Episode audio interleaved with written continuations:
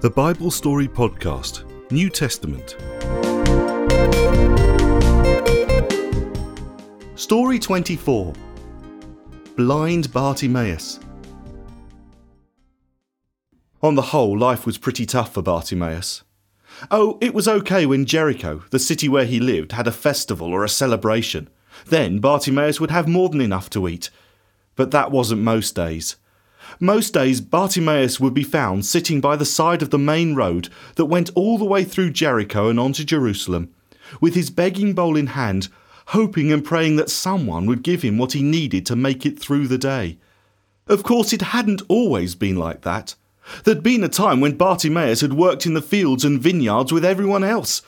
But the day had come when the owner of the vineyard had been cross with Bartimaeus. Apparently, he'd left lots of grapes on the vine. And then it became hard to recognize his friends and the sun. It didn't seem to shine as brightly as it used to. The truth was, Bartimaeus was going blind. And it's not like being blind today, where there's lots of different jobs blind people can do. In Bartimaeus' time, the only thing he could do was become a beggar. And so each day ended up being pretty much the same. And today, when Bartimaeus woke up, he thought it was going to be a day like any other. As he woke, he shivered in the cold morning air and pulled his cloak tightly around his shoulders. And then he reached out to find his begging bowl. There was some bread left from yesterday. OK, it was a bit stale and hard, but when you're a beggar, you can't afford to be fussy. After he'd finished his small breakfast, Bartimaeus reached out his hand to find his stick and then made his way slowly down to his usual spot by the side of the road, under a big tree that gave him some protection from the hot afternoon sun. And there he waited. But today wasn't going to be like any other day. You see, when you're blind, quite often your hearing seems to work much better, and Bartimaeus had learned to recognize the people of Jericho not by what they looked like, but by how they sounded. What was that? Oh, yes, he recognized those footsteps. That was young Miriam. But where was she off to? And hang on, who was that? Ah, of course, he recognized that limp and walk with a stick. That was old Caleb.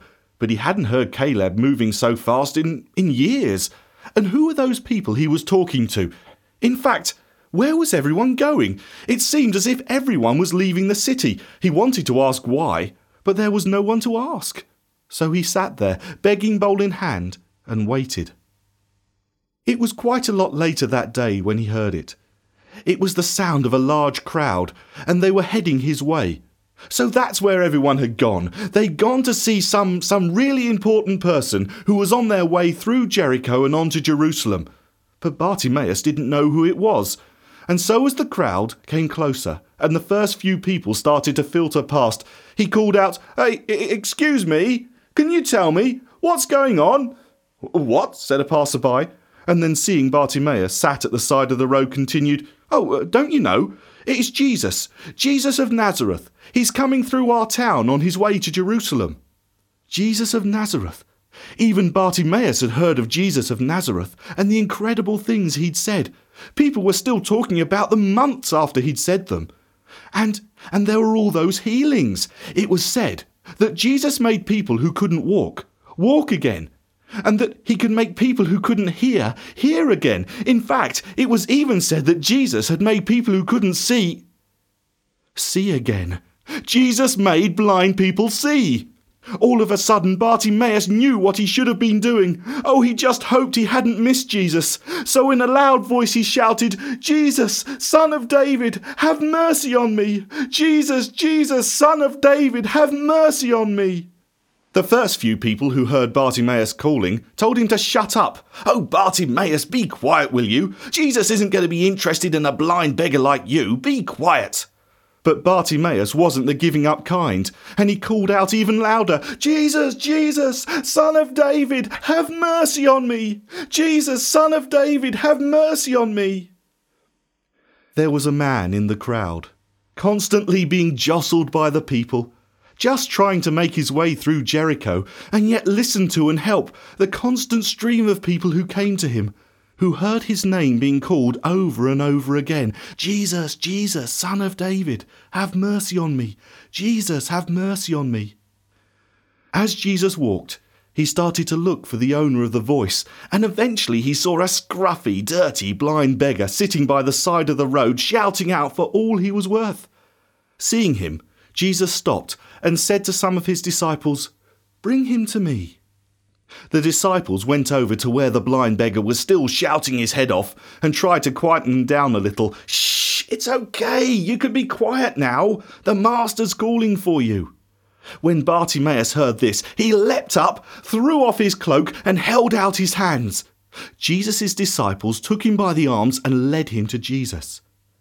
Then, when he arrived, he heard a voice asking him, What is it? What do you want me to do for you? Oh, teacher, said Bartimaeus, I want to be able to see again. And then he heard Jesus' voice again. Because you believed that I could make you well, you have been healed. At that moment, Bartimaeus had to cover his eyes to cope with the light that came streaming in. And the first thing he saw was the smiling face of Jesus filled with love.